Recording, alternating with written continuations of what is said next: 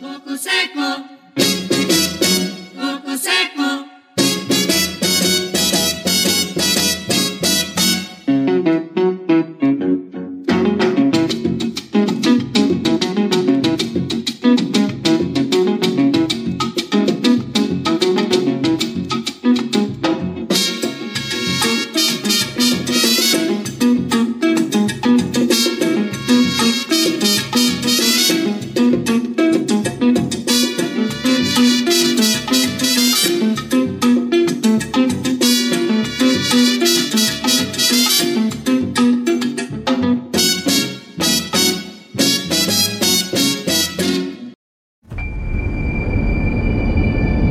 Welcome to JFK and the Enduring Secret.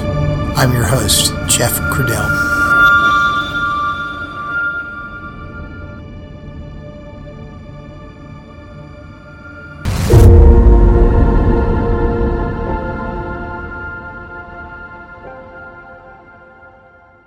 Hello, everyone, and welcome back to the podcast.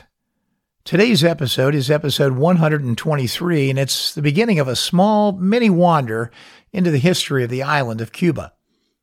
For those of you that have followed this podcast through most of its 122 previous episodes, well, you know I grew up in South Florida and Fort Lauderdale to be exact, and I know very well a good part of the entire geography from West Palm Beach down to the Florida Keys. It was my stomping ground for a good part of my life. My parents came to Fort Lauderdale first back in 1946. Then they left, and then they came back again in 1962 when I was just a year old. It was really just the beginning of the mass immigration that would reshape the entire culture of the South Florida area. I've never been to Cuba. I suppose the closest I've ever been is to take a deep dive down to the edge of the Atlantic Wall, a short distance off the island of Cayman. The Great Wall is a favorite diving spot, and after hovering at about 115 feet of water in the Atlantic Ocean for a very short period of time, you get a chance to stare over the abyss that goes straight down 5,000 feet off the continental shelf in the middle of the Atlantic Ocean. There's not much to see there, but it's quite eerie. The Cayman Islands are on the south side of Cuba, but closer to home if you drive from Fort Lauderdale and head down through Miami and then through Homestead and finally get onto US 1 and meander down to the Florida Keys, you will eventually get to the southernmost point in the United States, and it's at the tip of Key West. There's even a tourist marker there to remind you of that when you get there. It's not too far from Hemingway's house in Key West. He was a lover of things Cuban as you probably know. You can't see anything but the deep blue ocean right there standing at the tip of terra firma, but just about 90 miles to the south lies the island of Cuba. Its history is rich, and in just a short 75 year period, its peoples and culture are now completely intermingled with the history of Miami and all of South Florida. I guess you could say I experienced a little bit of the history from afar, even though I was too young to know it at the time. But as I made my way in the world and entered the working world and spent a good part of it working in South Florida, I made a lot of friends down there, and many of them were Cuban Americans. I'm going to tell you a little story. There is a tradition in Cuban culture, and it is cut from the same cloth as so many other incredible traditions of the Latin people. I will never forget the moment when my wife and I were late for a wedding that was virtually on the campus of Mercy Hospital in Miami. It was a beautiful day in Miami at a beautiful Catholic church, and as usual, we were running a little bit late, and the drive down was at least an hour from where we were living at the time. We raced down Interstate 95, the main expressway in South Florida, frightfully worried that we would get there just after the bride made her way down the aisle. Waves of embarrassment continued to repeat through our heads as we maneuvered through traffic to try and shave, um, I don't know, maybe a few minutes off the drive. Well, we arrived at the wedding, and lo and behold, there were only a handful of individuals yet in the church. We soon came to understand that a traditional Cuban wedding never goes off on time. And in the more traditional circumstances, it may even occur an hour or two later, or even more than that. After what the scheduled time is on the invite. Simply put, the reasons for that relate to a deep tradition. It's all about making the groom wait patiently for the woman of his dreams to eventually arrive and enter into matrimony. Well, we sat around for quite some time, and I don't know what exactly the time interval was, but I guess maybe about an hour. And eventually the church filled, and that little piece of Latin culture that almost everyone in the church that day knew, except us, allowed us to be on time for a very special event. In fact, it allowed us to be early, quite early. I tell you the story because it's one of a handful, uh, or really a huge basketful of thoughts and experiences that I have had over the years that have endeared me culturally to my Latin friends in South Florida. As an Italian, I understand the idea of expressing a deep emotional connection in ways that all can see. And growing up there in the 1960s and 1970s, I got a chance to see and personally experience the gut wrenching impact that occurred to a lot of Cuban refugees who made their way to American soil some of them entirely sophisticated and elegant in their social status, and others less fortunate in life and simply a product of the Mariel boat lift. I got to see it. From elegant black tie events to running a jackhammer, I got a chance to interact along the way with people who had given up their homeland and their way of life to come to this country, and they had done it because they had been run out of town, literally thrown out of the country by Fidel Castro who always espoused revolution in the name of the people, but in the end, he became a garden variety dictator in the name of communism. And by the way, I'm not just taking editorial right about the jackhammer comment. One summer in college, I worked on a construction crew in Miami and I spent a good part of my day jackhammering. By my side was a refugee. I presume a Mariel boatlift refugee, but I'm not sure. My guess is that he was recently fresh off the boats and somehow was at a point where he escaped the entanglement that went along with the Krome Detention Center or other efforts to keep the refugees from dispersing into society.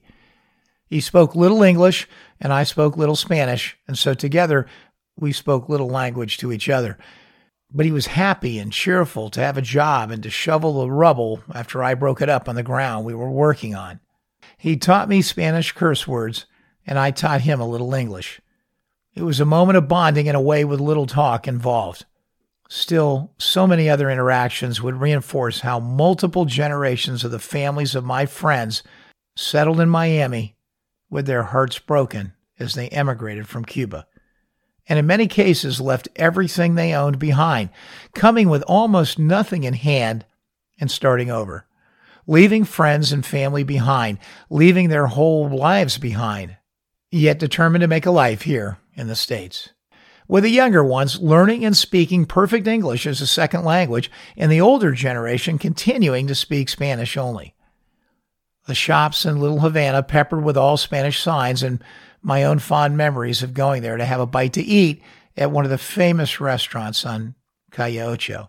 And I would do that if I was working nearby or perhaps before a Miami Dolphin game or a Miami Hurricane football game at the Orange Bowl.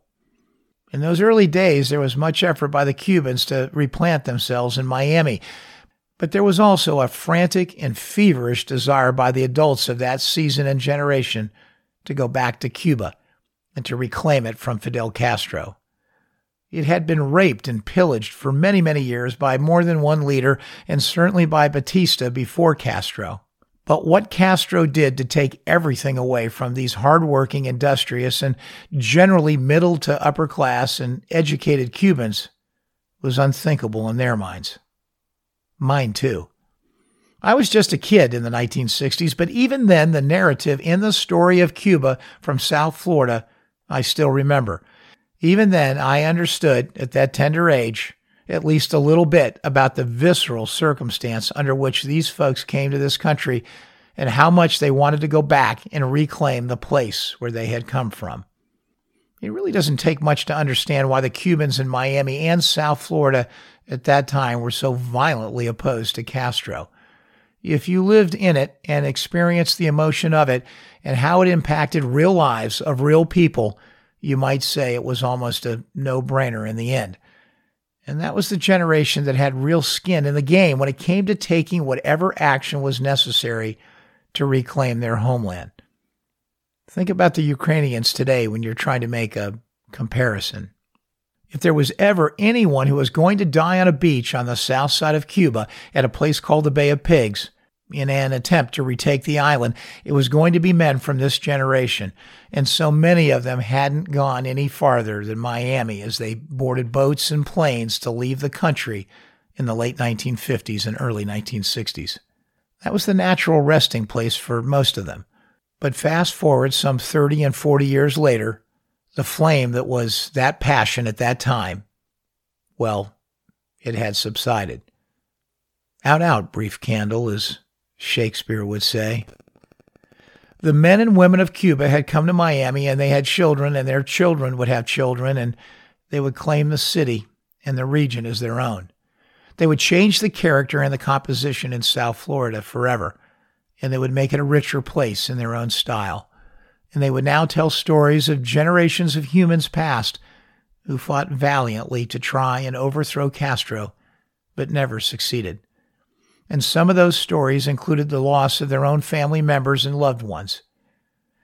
The new generation speaks perfect English and are well established within the blended cultures that exist today in South Florida. Most of them are bilingual and the Cubans are the dominant demographic in Miami today, accounting for more than 70% of the population. It's their town now. And while you can still go to a little Havana, it doesn't take a passport to get there. And there is no socialist regime or communist regime looking over your shoulder. Sadly, in some ways, or perhaps a healthy ending to the tragic advance of the 1960s, and a healing that comes only through more history that accrues over time. These new generations are not interested in taking up an arm and storming the beach and toppling Castro and rolling back communism. Time has done that for them now. But sadly, Castro's passing did not usher in a new revolution of freedom for the Cubans on the island. There is no current moment of Carpe Diem, at least not yet. A trip back will find the place almost frozen in time in some ways. A while back, one of my dear friends, a man I worked with in the hospital business and who was a Cuban American, made his way back to Cuba. He was born there and grew up there before the revolution. He is older than me, and at the time he went, I guess he was maybe about 70. The rules were such right then that he could return to the island as he still had one living relative there an aunt who was in her 90s, I believe. In telling the story of his return over dinner one night, he would recount the moment he made his way back to the town he grew up in, in a sleepier part of the island and not in Havana. His family had great wealth, I think, as they were major players in the sugarcane business, and it had all been lost, all taken away, before they were forced to flee. In one moment he shared, it was an eerie punctuation to how time there really had stood still. He stared straight at the front of the elementary schoolhouse he had studied in, some 60 years before. It had not changed one bit. Older, dirtier, more tired, but still frozen in time. It was for him the essence of what he had lost, what had laid still, what had decayed, and what might never change in his lifetime.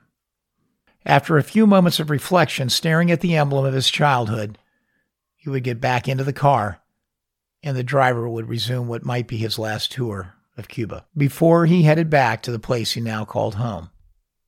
Tearful? Well, I am not sure. My friend was not generally the tearful type. But one thing I know, he was pensive when he shared that story with me, and he did it over dinner. And over dinner, he had a tear in his eye now that he was back in the comfort of his new home in South Florida and in his new country, the United States. Only it wasn't new to him anymore. It was now just home. As I said earlier, I've never been to Cuba. But someday, I really want to go. Thanks for letting me go on that nostalgic little wander. So without further ado, let's listen to episode 123 of JFK The Enduring Secret. seco.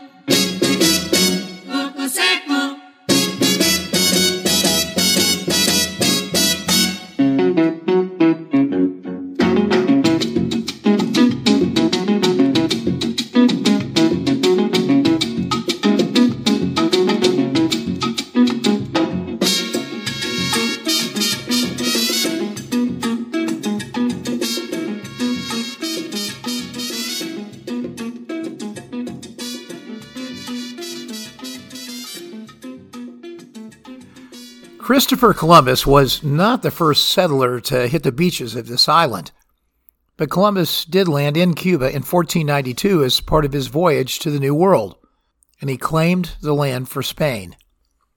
Originally, Cuba was settled by indigenous people from South America. Columbus named the land Isla Juana, but later it would be called Cuba, which comes from the local Native American name of Coabana. The first Spanish settlement on Cuba was uh, Baracoa, which was founded by Diego Velazquez de Cuellar in 1511. It was about 20 years after Columbus first set foot on the island. As Cuba became more settled by the Spanish, they developed industries of sugarcane, tobacco, and cattle, among others. In that intervening time between Columbus and when Diego Velazquez established Baracoa, which was again the first settlement in Cuba, the entire coast of Cuba was at first fully mapped by the Spanish navigator Sebastian de Ocampo. The mapping would occur in 1509 in advance of the settlement, and the establishment of the settlement itself would occur in 1511. As we all know, this wasn't the only place that Columbus would make a stop, as he also went to the island of Hispaniola. And of course, that was all in his continuous quest to find a shorter route to India. And in the beginning, he thought the island might be a peninsula of the Asian mainland. Oh, how far we've come from that moment. A lot of people wonder where Christopher Columbus actually touched down. You know, where was the actual first landfall? And many believe it was probably at Bariay-Holguin province, which was on the eastern point of the island. Before Columbus got to Cuba, he took a small stop at the Bahamas, and from there he sailed south to find this gem in the Caribbean. Same thing happens today for people who have a big enough boat. Columbus went back in 1494, just two years later, passing along the south coast of the island, landing at various inlets, including what was to become the now famous Guantanamo Bay. It's hard to believe that the world would work this way, but there was a papal bull of 1493, and Pope Alexander VI commanded Spain to conquer, colonize, and convert those pagans of the New World to Catholicism. As he came ashore in Cuba, Columbus would see the original dwelling huts that were made by the native Taínos. They were uh, what you might normally find in the Caribbean in the more rural areas, houses with palm frond roofs. But they were beautiful, nevertheless, in that classic Caribbean look.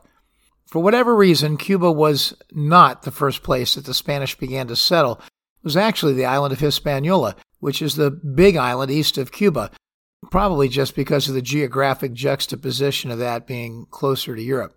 Regardless, it didn't take the Spanish long after they established permanent settlements in Hispaniola to turn around and conquer the entire island of Cuba. In some ways, what happened there was kind of a little like a movie that Mel Brooks should have made. There was a Taino chieftain named Hatuey, who hailed from the island of Hispaniola and fled to Cuba to get away from the conquering Spanish, or probably more accurately, fled to find a place to regroup. And just about the time he put the last palm frond on the roof of his new house, well, guess what? The Spanish showed up on his doorstep right there in Baracoa. It turned into a guerrilla campaign as only Indians can do, but the Spanish were pretty good at capturing the Indians and burning them alive at the stake. And that they did. And finally, when enough of the Indians were fleshed out and killed or sent running, the Spanish established the settlement of Havana in 1514. There were three more chieftains after Hatuey, and all came crisply to an end. And yes, pun intended. What ensued yet next was the usual butchering that happens so often in North America, where there were massacres initiated by the invaders as the Spanish swept over the island, and probably one of the biggest, most notable ones was near a place called Camagüey. All the inhabitants of a little village called Caonao. It was about 3,000 indigenous Indians that had formed a village there and that decided that they would gather up loads of fresh fish and other foodstuffs in order to pay tribute to the arriving Spanish. And as they approached, they got something less than a cordial greeting. In the end, they were all slaughtered, and as some would say, without provocation. The remaining survivors fled to the hills or, in some cases, simply left Cuba and went to the surrounding islands. Some of those who fled were eventually caught and placed on reservations similar to what happened in other parts of North America. One famous one was named Guanabacoa, which is now, ironically, just a suburb of Havana. History really does repeat itself, and there is a pattern. In reality, the story is not that much different than ours here at home in the U.S. It was a difficult relationship between the indigenous Indian tribes who preceded the Spaniard conquistadors from Europe. Just like in the United States, there was, at the end of the day, some cooperation between the two groups. The Spanish were shown by the native Taino tribes how to nurture tobacco and consume it in the form of cigars. For anyone who studies history, it should be no surprise that these European conquerors favored beautiful women who were natives on the island. In the modern world, now that we have DNA testing, it's pretty clear that those conquistadors, well, at least some of them, were not too anxious to get back home. They settled right in with the females on the island, and what a mixture they made. The creamy colored skin of those peoples is another beautiful hue of the people of the Caribbean and South America. But in the end, the indigenous populations of Cuba and other nearby islands were essentially destroyed, along with their culture, after around 1550. The Spanish did what so many foreign invaders did in that era. They made a point of segregating the indigenous descendants of Cuban Taino families and they did so in several locations, mostly in eastern Cuba, where there were a handful of camps, and actually Guantanamo is one such location. While their civilization did not survive, there is much of the native vernacular which remains today in the Cuba version of Spanish.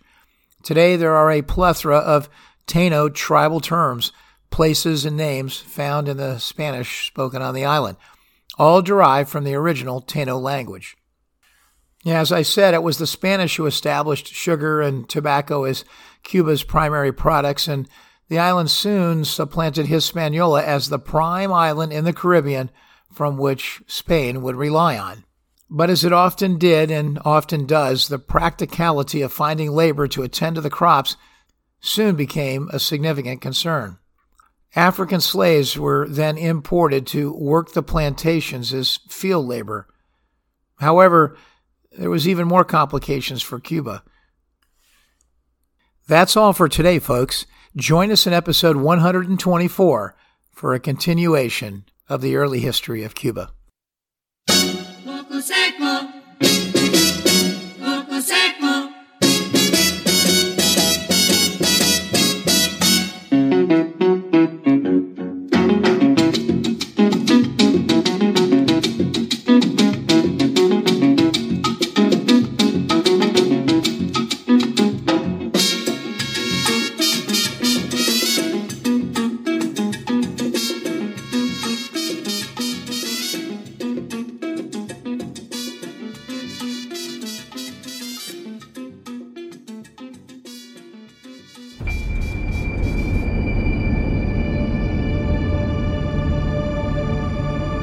Thank you for listening to episode 123 of JFK The Enduring Secret.